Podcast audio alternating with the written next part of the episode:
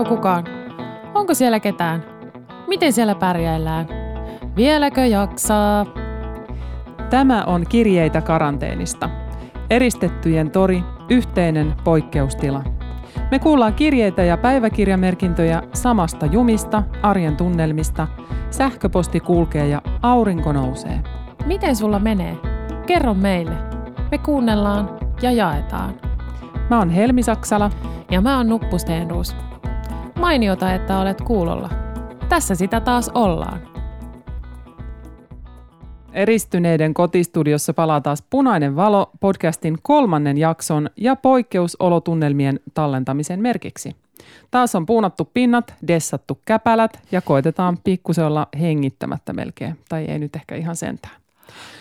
Meillä on Nupun kanssa aina nämä samat omat mikit ja mikrofonin edessä niin sanotut tuulisuojat. Me ei tietenkään kuvitella, että ne olisi hengitysmaskien veroisia, mutta noudatamme kaiken kattavaa varovaisuutta äänitystilanteessa ja sen välittämässä läheisyydessä. Kuinka svengaavaa. Tämä on nyt siis karanteeni viikko viisi. Pikkuhiljaa lohja alkaa saada jo Helsingin aikaa kiinni.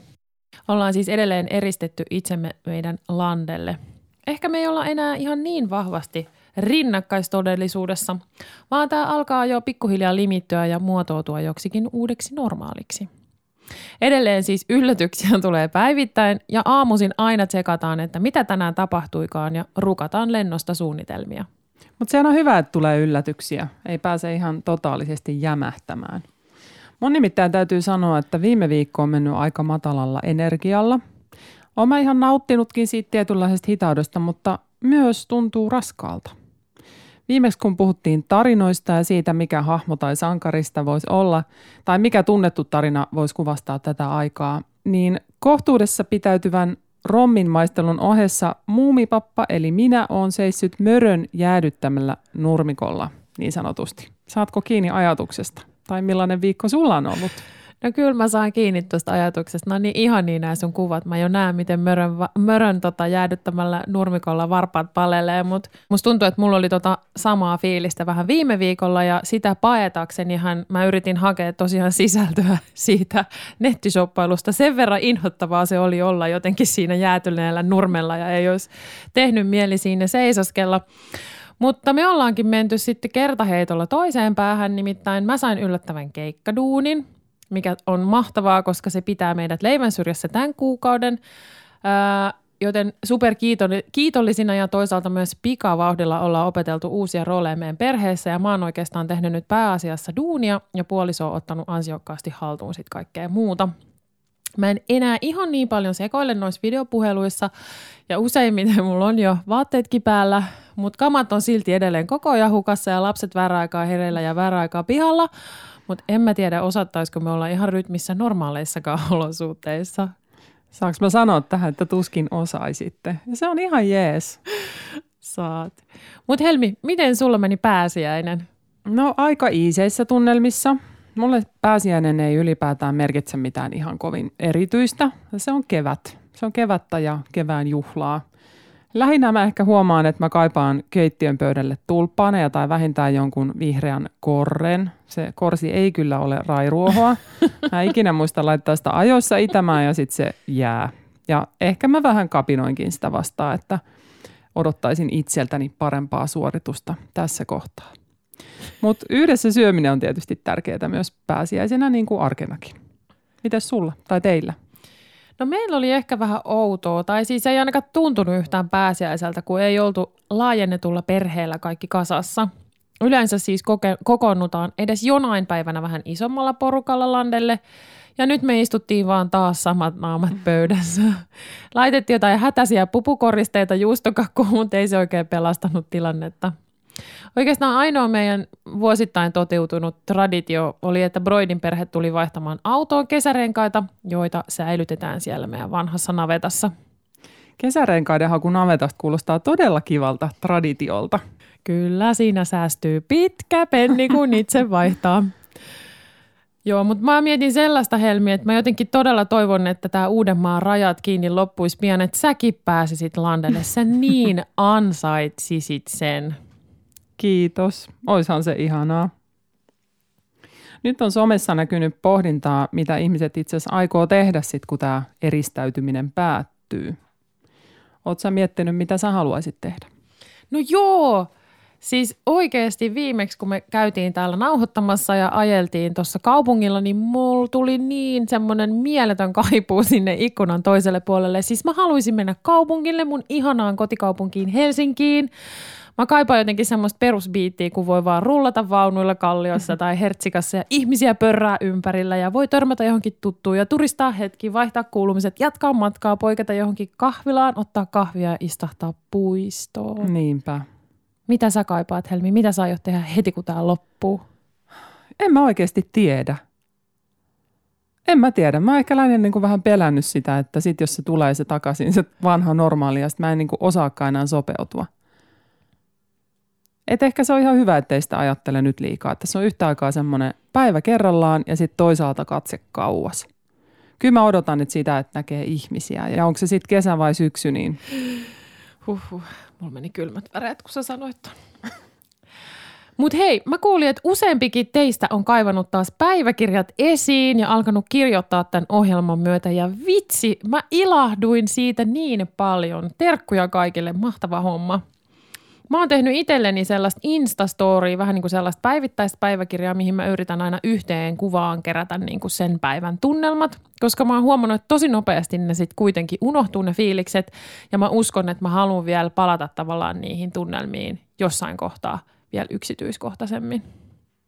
Eli saatit nimenomaan sen kuvapäiväkirjan ton kautta. Se on, kuulostaa tosi hyvältä.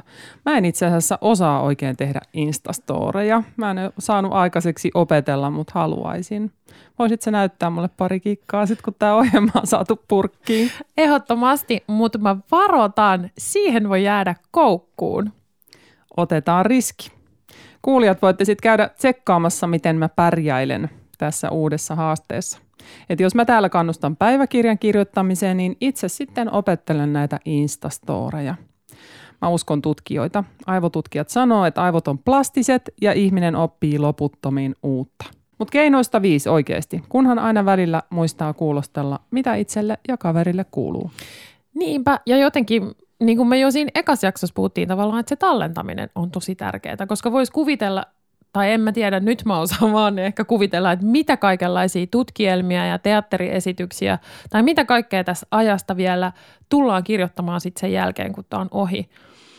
Ja siinä ehkä ne muistiinpanot on sitten ihan niin kuin hyvänä, hyvänä tavallaan apuna. Mä ainakin haluaisin kuulla, miten tätä aikaa tulkitaan jälkeenpäin sosiologien mm. toimesta ja tietty taiteilijoiden. Mm, se on kyllä tosi mielenkiintoista. Millaisia jälkiä tästä jää ja miten ne näyttäytyy jälkikäteen? Tuohon liittyen mä voisin itse asiassa kysyä jatkokysymyksen edelliseen, mutta nyt kuulijoille. Mitä haluat tehdä ennen kuin tämä eristäytyminen päättyy? Ihan omana pohdintana. Voiko olla, että poikkeustila myös mahdollistaa jotain tekemistä? Toi oli niin hyvä kysymys taas Helmi sulta. Ihan, ihan huikea. Munkin pitää oikeasti ottaa hetki aikaa ja miettiä tota. Mä jaan vielä hei toisen palautteen, koska tää on niin yllättävä. Meidän äänet helmikuulemma sopii hyvin yhteen tähän ohjelmaan, eikä sillä tavalla, kun taustalaulajien oh. äänet sopii yhteen, vaan sille, että meillä on tarpeeksi erilaiset äänet ja ne erottaa selvästi toisistaan ja se on kuulemma hyvä, koska on tosi ärsyttävää, jos ei tiedä, kuka puhuu. Mm, käytännöllistä. Mutta hei, se meistä. Nyt haluan kuulla, miten muilla menee. Otetaan ensimmäinen kirje. Joo, tähän jaksoon valikoitui tosi erilaisia kirjeitä. Aiheiden kirjo on merkittävä ja sehän on itse asiassa koko konseptin juju. Ollaan samassa jumissa ja kokemusten paletista voi saada heijastuspintaa omaan ja toisten fiiliksiin. Juuri näin. Ensimmäinen kirje siis tulee nimimerkiltä Hän, joka koettaa imettäessään muistaa, onko pukeissa vai ei, kun käynnistelee esikoisen etäopetuksen Meet-tapaamista. Pääsin synnytysosastolla suoraan altaaseen. Sitähän olin toivonut. LED-tuikut lepattivat synnytyssalin ikkunalaudalla. Muistan, että ennätin naurahtaa niille. Puristin puolisoani käsistä raivokkaan lujasti aina supistuksen tullessa. Kätilö sanoi, että saat synnyttää veteen, jos haluat, sillä tämä menee niin hyvin. Synnytys kaikkine kipuineenkin oli unenkaltainen ja upea kokemus. Toki jälkikäteen piti pohtia, tulinko ponnistaneeksi itselleni peräpukamat ja palaakohan pidätyskykyni piankin takaisin. Niin ja sitten toki on myös tämä P niin kuin pandemia, jonka tiimoilta Suomessa alkoi todenteolla tapahtua juuri sairaalassa ollessamme. Lapsemme syntymäpäivänä WHO julisti maailmanlaajuisen pandemian. Seuraavana päivänä synnyttäneiden osastolla vierailut kiellettiin, eikä isovelikään saanut enää tulla pikkusiskonsa luo. Hoitajat alkoivat suunnitella, mihin kaappiin sullottaisiin varusteita, niitä, joista nyt on pula.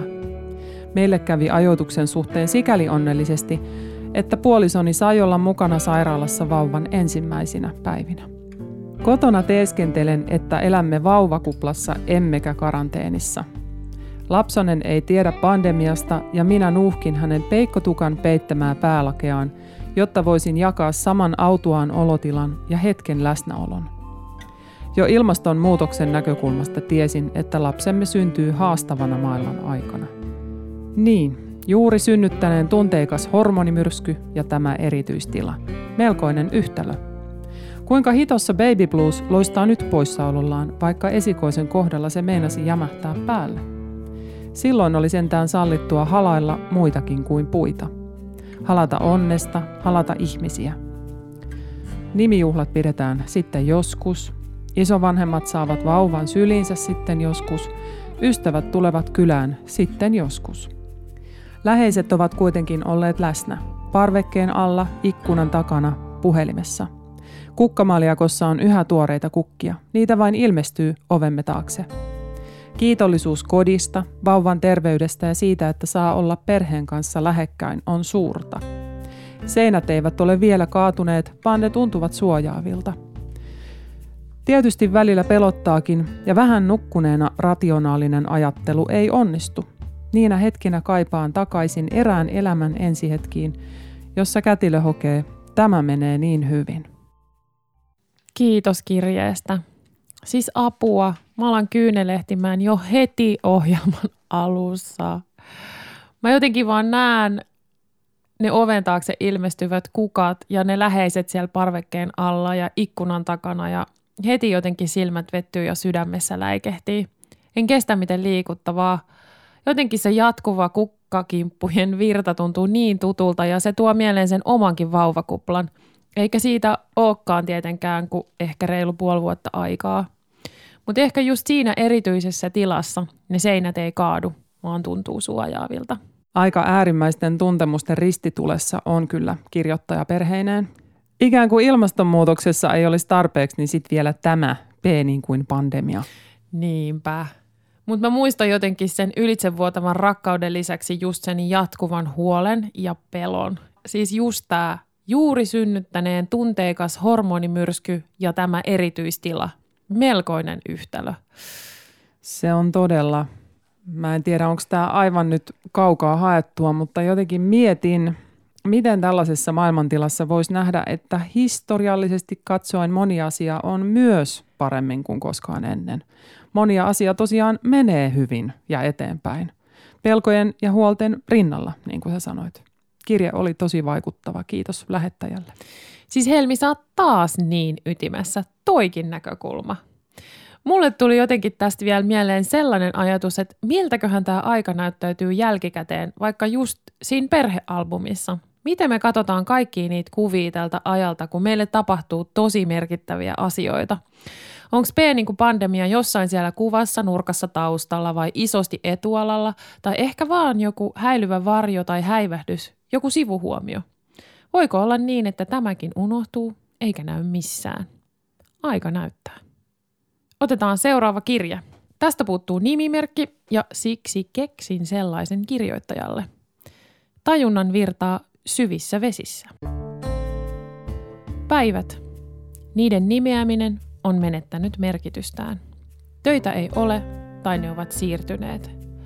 Jonkinlainen itsensä pakottamisen tunne, että pitäisi pystyä ja jaksaa ja mennä ja tehdä, on hiipunut.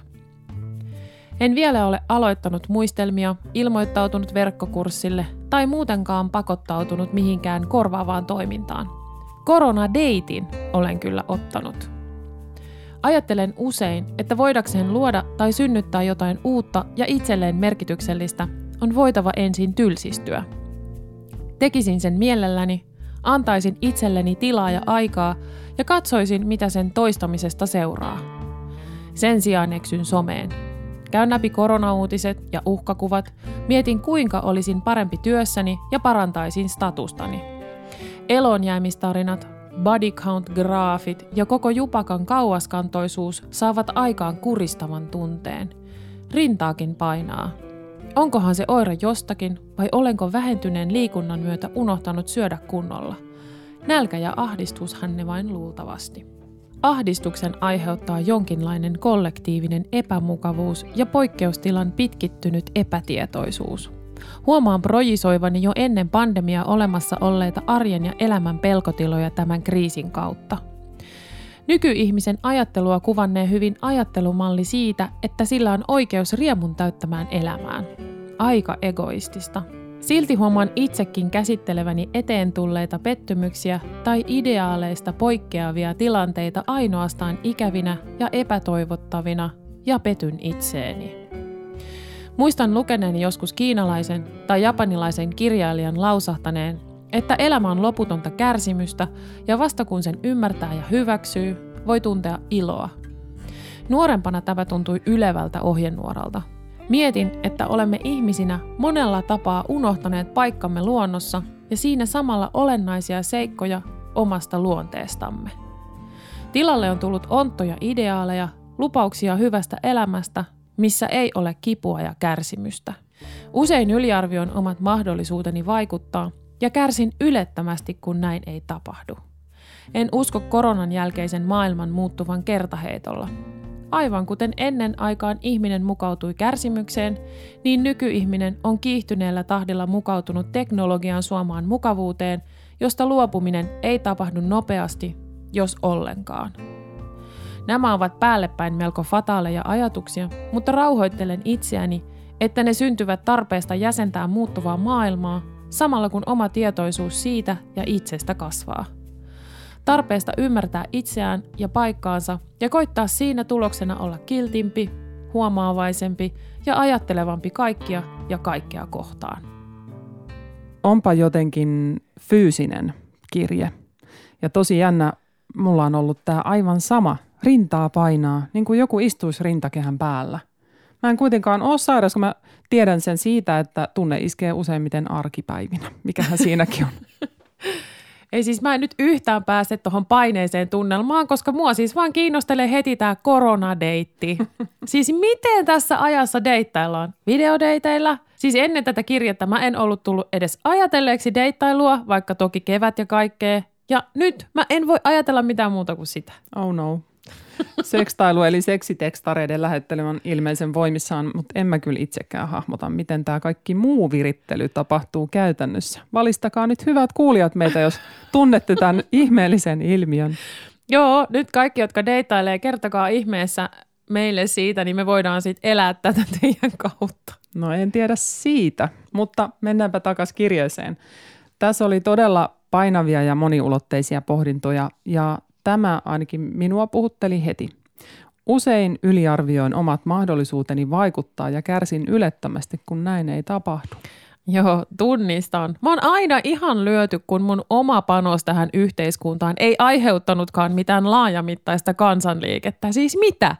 Aina yhtä yllättynyt. Siis ei tälläkään kertaa. No joo, mutta oikeasti tässä kirjassa oli niin paljon pohdittavaa, että on oikeasti melkein vaikea valita, että mihin tässä tarttuisi. Mm. Tässä on niin kuin maailmantuskaa, paitsi että ihan nextillä levelillä, kun kirjoittaja on jo hiffannut, että sen tuskan hyväksyminen mahdollistaa ilon. Ja saan kyllä kiinni siitä ajatuksesta. Mä en usko, että on oikeasti mitään näin 12 vinkkiä eroon elämän kivusta. Semmoista ei ole olemassakaan. Ja mä jotenkin ajattelen, niin kuin me viime jaksossakin puhuttiin, että niiden vaikeuksien kautta ne sankaritkin kasvaa. Ja vaikeudet kasvattaa karvoja rintaan. Aha. Niin sanoi mun serkun isä mulle lapsuudessa. Mutta en mä silti halua vaikeuksia, enkä mä halua poikkeustilaa, en pandemiaa, en talouskriisiä, en mitään. Mä haluan katsoa Netflixiä, verhot kiinni ja kuvitella, että kun mä avaan ne, kaikki on hyvin. Mutta tässä sitä silti ollaan. Sä sanoit Nuppu viimeksi, että haluat olla etujoukoissa, kun seikkailu odottaa. Eli ei sulla ne verhot kauaa pysyisi kiinni. Touché. Mutta hei, tosi hieno huomio kirjoittajalta toi, että kollektiivinen epämukavuus ja poikkeustilan pitkittynyt epätietoisuus tuo esiin kaikenlaisia pelkoja, joita kirjoittajilla, kirjoittajalla oli jo ennen kriisiä ja nyt ne ikään kuin vaan vahvistuu. Mm. Musta on kyllä tosi advanced, että tajuaa, että aa, hei, ehkä tämä kaikki ei olekaan tämän kriisin syy, vaan oli olemassa jo ennenkin tätä että vaikka tämä kriisi tai ainakin ehkä nämä poikkeustilat joskus loppuukin, niin tämä kaikki ei välttämättä kuitenkaan ratkea siihen. Mm. Vaatiihan se itsetuntemusta ja rehellisyyttä, että erottaa toisistaan koronasta aiheutuneet ja ihan muista syistä johtuvat haasteet. Mitä sä ajattelit tuosta, että kirjoittaja ei usko koronan jälkeisen maailman muuttuvan kertaheitolla – Nykyihminen on kiihtyneellä tahdilla mukautunut teknologian suomaan mukavuuteen, josta luopuminen ei tapahdu nopeasti, jos ollenkaan. No mä oon tavallaan niin kuin samaa mieltä ja eri mieltä. Eli ehkä mä en sitten ole ihan varma, että mitä mieltä on. Mutta siis ei varmasti muutu kertaheitolla, mutta samalla mä en usko, että koko maailmaa koskettanut pandemia ei olisi muuttanut yhtikäs mitään – et vaikka me haluttaisiin elvyttää kaikki vanha ja mennä takaisin siihen, niin mä en usko, että se on oikeasti vaan mahdollista. Ja hyvä niin, koska ei kai me nyt haluta mennä taaksepäin. Ja sitten mä jäin pohtimaan tuota teknologiaa, että, hmm, että ajatellaankohan tässä teknologiaa niin kuin siitä näkökulmasta, että se pitää meidät kiireisinä ja viihdyttää meitä, ettei meidän tavallaan tarvitsisi kohdata niitä vaikeita asioita tai vaikeita tunteita, niin siitä mä oon samaa mieltä mutta en mä ymmärrä, miksi meidän pitäisi luopua kaikesta teknologian tarjoamasta mukavuudesta. Meillä on landella tuulisina päivinä aika huono nettiyhteys ja juman kekka, mä en tiedä mitä mä tekisin, jos tässä pandemiassa olisi ollut ilman V-lania. Mua kiinnostaa teknologian tuomissa mahdollisuuksissa se, että tulevaisuudessa se voisi poistaa meiltä niitä sellaisia tarpeettomia, rutiiniomaisia töitä ja silloin voitaisiin keskittyä enemmän luovaan toimintaan ja ihmisten väliseen vuorovaikutukseen, eli siinä, mitä vain ihmiset voi tehdä. Ja näähän on niitä tulevaisuuden inhimillisiä supertaitoja. Mutta tämä ei ehkä pohjimmiltaan olekaan mukavuutta tai viihdettä, vaan olennaiseen keskittymistä. No niin, seuraava kirje on Tulta ja tulikiven katkoa. Sen nimimerkki on Ilmasto-omatunto ei paijaa. Mur, R, räy. Tämä on kirje todella turhautuneelta minulta. Olen ollut viime viikot hiljaa, kun tuntuu, että minusta on vahingossa tullut poliittisesti epäkorrekti. En ole sitä yleensä, kaikkea muuta. Edistän ihmisoikeuksia ja ympäristöasioita. Huomautan, jos joku loukkaa muun sukupuolisia. Vastustan vihapuhetta. Olen perinteinen kaupunkilainen punaviherkukka hattu tätsy – nyt kuitenkin olen eri tavalla poliittisesti epäkorrekti. Kaikilla fiksuilla ihmisillä tuntuu nimittäin olevan sanaton sopimus siitä, että nyt puhutaan koronasta ja tuetaan sen vastaisia toimia. Nyt ei mussuteta maailman muista ongelmista. Aukaisen turpani, koska olo on pysynyt koko karanteeni ajan samana. Olen oikeastaan ollut huolissani yli puolet elämästäni, ilmastokriisistä – Huoleni on siirtynyt siihen, ettei ilmastokriisiä ole koskaan käsitelty kriisinä. Ilmastokriisin hoitamisesta on puhuttu kriisin hoitamisena, mutta jos rehellisiä ollaan, eihän se sitä ole ollut. On perustettu kasatyöryhmiä, pyöreitä pöytiä ja valmisteltu pinkkapaperia. Samaan syssyyn on peruttu ilmastokokouksia toisensa jälkeen. Lykätty päätöksiä, nyhrätty kaikenlaista kosmeettista. Jos ilmastokriisillä on perusteltu tiukempia toimia, niin aina tulee joku saakelin vanha direktööri heristämään sormella, että kun on tämä talouskin kuule tosi tärkeä. Jaksoin uskoa, että edellä mainituilla on väliä, että voidaan niilläkin ratkaista kriisi.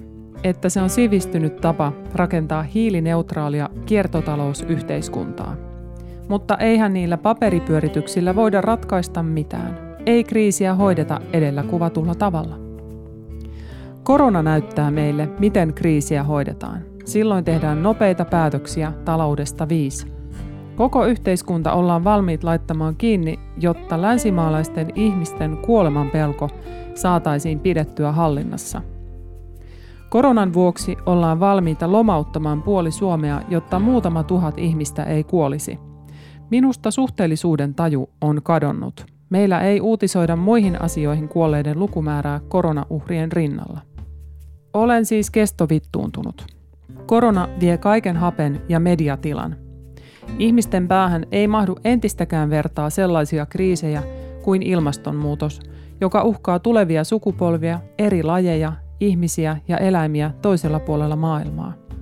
Sinne mahtuu vain korona, korona, korona ja väliin yksi tosi TV-tähden yksityiselämän ongelma. Kun kaikki tämä on ohi, mitä toivoisin? Että emme palaisi entiseen. Emme lentelisi sinne tänne ja tuonne monta kertaa vuodessa, koska pitää päästä maistamaan autenttista meksikolaista ruokaa. Emme pumppaisi rahaa teollisuuksille, jotka eivät pärjää paria viikkoa ilman kulutusta, jota tämä maapallo ei kestä. Toivon, että saisin keskittyä paremman maailman tekemiseen kotona pieruverkkareissa tai vähän siistimmissä vaatteissa ihmisten ilmoilla.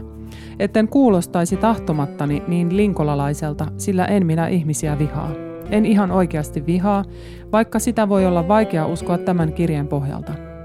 Oikeasti koitan vain suojella tätä maata tulevillekin sukupolville. Että tällainen kirje karanteenista. Kiitos ja anteeksi. Huh, kiitos mahtavan rehellisestä räntistä. Hieno kirja. Pystyn kyllä tunnistamaan niin monta tuttua ajatusta. Kyllä itsellekin kieltämättä tuli mieleen, että siis ennen ei mitenkään olisi ollut mahdollista rajoittaa lentämistä, mutta nyt on. Ja ei, etätyö ei ole mahdollista, mutta nyt on. Ja mitäpä jos keskityttäisiin vain niihin välttämättömiin ja unohdettaisiin muu, niin ei mitenkään ei onnistu. Paitsi nyt siis onnistuu. Ja siis tästä lienee useita tutkimuksiakin, että ihmiset todella kykenevät käsittelemään vain välittömiä itseään koskevia kriisejä. Toi on niin tärkeä pointti. Eikö Greta Thunbergin sano, että ihmisten pitäisi suhtautua ilmastokriisiin niin, että ikään kuin sun oma talosi olisi tulessa? Ja nythän me suhtaudutaan niin kuin oma talo olisi tulessa koronaan. Ja suojataan naapurinkin taloa, ettei mun oma talo syty. Jep. Mutta joo, siis kyllä mä sitä mietin, että totta kai se vaikuttaa meihin, vaikka en tietenkään haluaisi, että tähän, tuo, että tähän tautiin voi kuka tahansa sairastua. Se tarttuu tosi helposti, salakavalasti ja nopeasti, eikä kukaan tiedä etukäteen, kenen äiti, veli, serkku tai pomo on se kuoleman graafin numero 57. Niin se vaan vaikuttaa enemmän kuin se, että meillä ei ole enää lunta, talvia, suurinta osaa maapallon eläimistä, koralliriuttoja – ja niin edelleen, jos näitä nyt on edes mitään mieltä verrata. Ilmastonmuutoksen ja myös luonnon monimuotoisuuden köyhtymisen hahmottamisessa on se mittakaava ongelma. Eli vaikutukset hiipii hiljaa ja ilmenee ehkä meille näkymättömilläkin tavoilla vielä, erityisesti Suomessa. Monissa muissa maissa vaikutukset on tälläkin hetkellä jo tosi paljon rajumpia – että pitääkö pölyttäjien hävitä, kasvatusmullan loppua, Saimaan Norpan kuolla sukupuuttoa ennen kuin me tajutaan ilmastokriisin olevan toden totta kriisi eikä vain muutos. Tämä on ihan kamala aihe ja puhuminenkin sattuu. No todellakin. Muunkin oikeasti sattuu ja mä haluaisin jo siirtyä muihin kirjeisiin, mutta mä pakotan itteni tämän kollektiivisen kivun äärelle, vaikka se on todella epämiellyttävää. Kuten sä kysyit Helmi, että mihin asti meidän ilmastokriisin pitää edetä, että se saa samanlaisia todella pikaisia ja määrätietoista liikehdintää niin kuin tämä käsillä oleva kriisi. Onko se sitten kun ruoka loppuu, juomavesi, olihan se niin kuin sademetsien ja Australian metsäpalot jo aika HC. Mä näin sellaisen meemin Twitterissä, jossa luki It's funny how the economy is about to collapse because people are only buying what they need. Eli siis hassua, että talous on kaatumassa nyt, kun ihmiset ostavat vain sen, mitä he tarvitsevat. Musta tuntuu, että meidän nykyinen talous on yliviritetty, eikä meidän maapallo voi mitenkään kestää sellaista. Eikä me oikeasti varmaan tarvita aika montaakaan asiaa, kun voidaan helposti luopua niistä nyt, kun kukaan muukaan ei osta niitä. Monesti ilmastonmuutoksen yhteydessä perustellaan, että ei me voida yksin tehdä mitään Suomesta, koska maailmantalous ja koko muu maailma tupruttelee ja lentää ja ylikuluttaa ja niin edelleen. No, nyt koko maailma on samaan aikaan tässä sotkussa ja tekee melkein samoja asioita. Niin, eli siis on tekemättä ja ostamatta. Aivan Just niin. erittäin osuvasti sanottu kyllä tuossa meemissä. Mäkin olen itse huomannut, että sekin, että mä en aja metron rullaportaissa ja liiku keskustassa, eli en näe niin paljon mainoksia, vaikuttaa mun käyttäytymiseen. En koe tarvitsevani monia asioita, koska niitä ei tyrkytetä mulle joka tuutista. Ilmastonmuutos on niin sanottu viheliäinen ongelma, eli siihen ei ole yhtä ratkaisua, kuten että nyt me ollaan joku määrätty aika kotona ja sitten vaara on ohi. Ilmastonmuutos ei siis ole poikkeustila, josta palataan takaisin vanhaan. Jos ilmastonmuutoksen takia rajoitetaankin ihmisten toimintaa, niin sen täytyy olla pysyvämpää. Eli muutoksia pitää tulla siedettävässä tahdissa ja tilalle tarjota järkeviä uusia vaihtoehtoja. No just näin. Mutta silti mä ajattelen, ettei maailma ole enää sama, koska mahdollisuuksien ikkuna on nyt auki. Sen, mikä ei pitänyt olla mahdollista, onkin nyt tehty ja me kaikki nähtiin se. Ja mä ajattelen ehkä naivistikin, että me ei voida mennä enää takaisin. Tyhmintä, mitä me voitaisiin tehdä, olisi palata siihen lainausmerkeissä normaaliin, jossa kaikki oli turboahdettua ja siinä normaalissa ihmiset voi pahoin ja luonto kuolee. Ja sit mä vielä uskon ihmiseen sen verran, että me pystytään juuri nyt hillitsemään omia halojamme pelastaaksemme kanssa ihmisiä. Niin voitaisiko me kohtuullistaa omaa arkeamme yhteisen hyvän vuoksi myös jatkossa?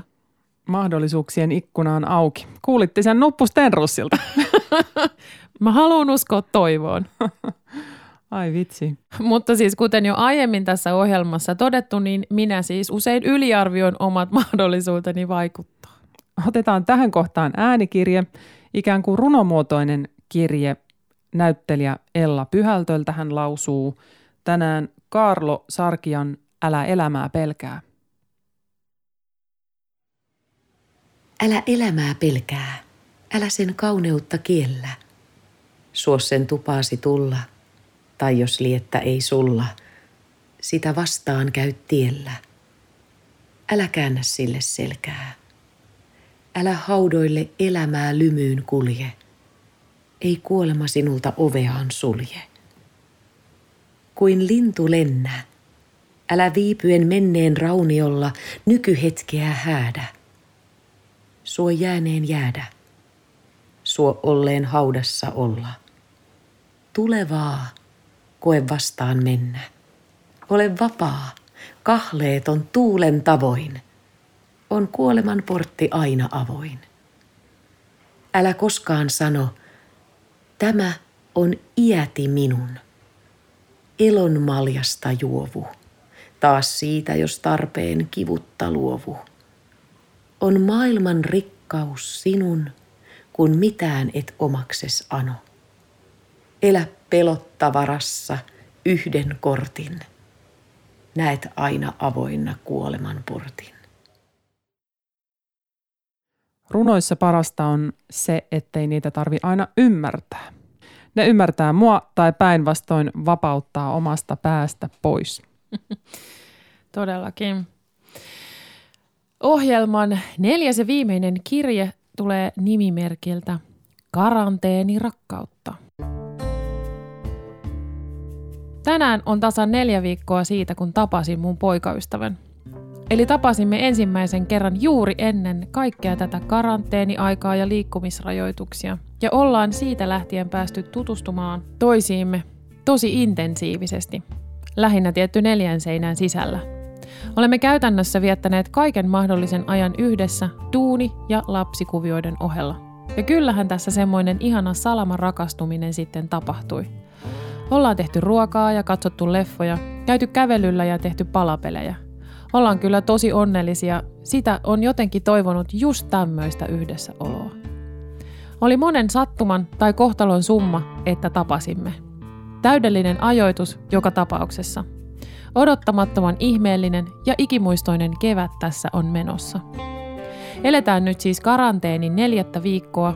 Kuvio alkaa oman arjen pyörittämisen osalta olla jo hanskassa ja jälleen kerran olen onnellinen, että olen nimenomaan Suomessa tässä tilanteessa. Arvostan kyllä, että hallituksen päätökset ja rajoitukset tuntuvat järkeviltä, että ihmiset pysyttelevät kotona ja on syntynyt hyvä yhteisöllinen henki. Etätyöt ja pojan etäkoulu rullaavat hyvin.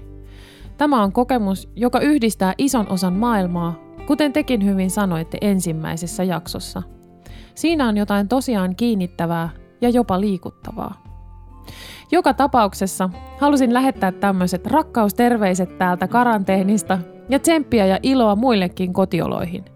Tästä haastavasta tilanteesta huolimatta toivon, että karanteenissa oleville tulee myös hyvän olon ja rakkauden tunteita. Ja semmonen fiilis, että juuri tässä ja juuri nyt on oikeastaan tosi hyvä olla. Erityisterkut ja pus vielä mun rakkaalle, tiedät kuka olet.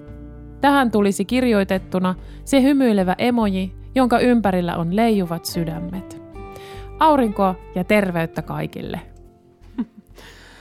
Tämä on ihan mieletön. Miten hyvä olo tulee itsellekin, kun kuuntelee tällaista onnen hymniä. Kirjekyyhky kujertelee kyllä nyt aivan täpinöissään. Mä oon todella onnellinen kirjoittajan puolesta. Samaa. Kiitos kirjasta. Tämä oli ihan tosi mahtava. Siis olla vasta rakastunut ja luvan kanssa unohtaa koko muu maailma. Ai että. Mä oon vaan niin onnellinen. Kevät. Näinkin voi käydä. Karanteenissa kehkeytyy jotain arvokasta ja hyvää. Tämä kevät voi olla ikimuistoinen, ei vain ikävistä syistä. Just niin. Tässä me nyt vaan olla öllötetään rakkauspumpulissa kirjoittajan ansiosta. Kävikö tässä nyt niin, että rakkauskirja oli niin tyhjentävä, että ei vaan keksi mitään lisättävää? Kyllä. Ehkä tästä on vain yksi tie eteenpäin. Nupun erikoiskorneri. Kyllä, tästä kepeällä rakkausenergialla siirrymme meikäläisen höttöistäkin höttöisempään korneriin vain karanteenijutut. Helmi, onko sulla stringhyllyä? Ei. Mä luin Facebookista tällaisen ä, tuttu huomioi videopalaverikäytäntöjä näin. Havainto jatkuvista telkoista, joissa näkee muiden ihmisten himaan.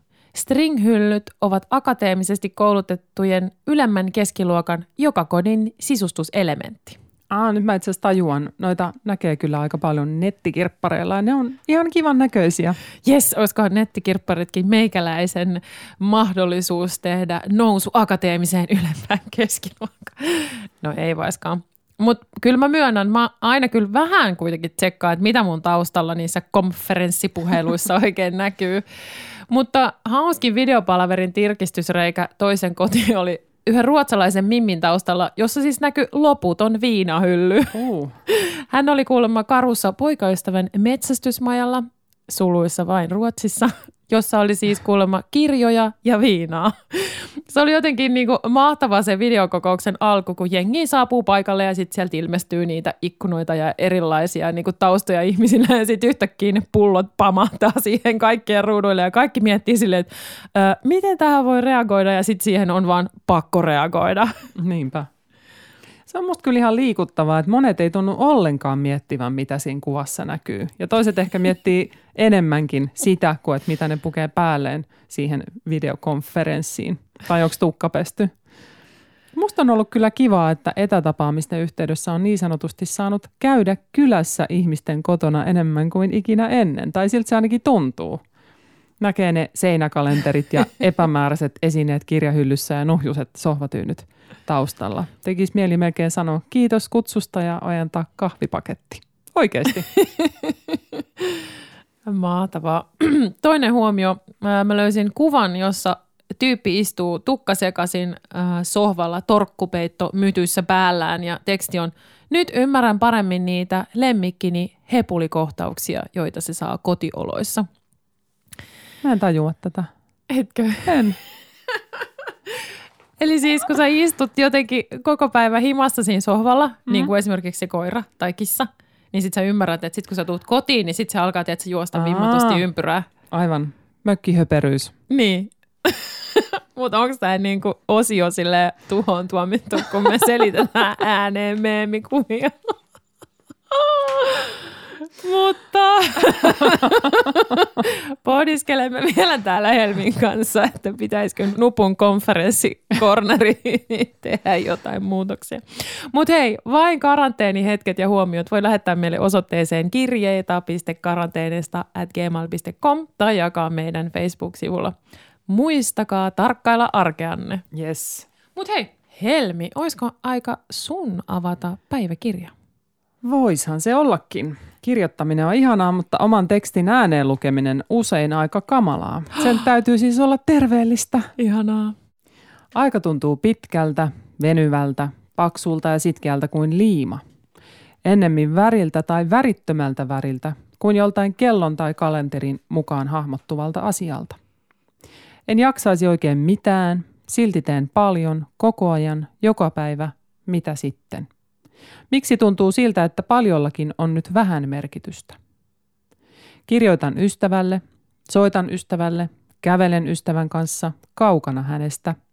Sanon ystävälle heippa, halaamatta häntä. Illalla kirjoitan itselleni. Haluaisin ylipäätään kirjoittaa enemmän, mutta en kirjoita. Sen sijaan muuten voisin kirjoittaa, en aio kirjoittaa. Jos en joka tapauksessa aio nyt kirjoittaa, miksi kirjoittaisin siitäkään, kirjoittamisesta? Joten seuraavan kerran, kun aion kirjoittaa, en kirjoita, että aion kirjoittaa, kirjoitan vain. Mitä muuta tuohon voi sanoa kuin, että no kirjoita. joo, joo. tai siis kirjoitithan sä tonkin. Niin, se on totta. Elämä on paradoksi.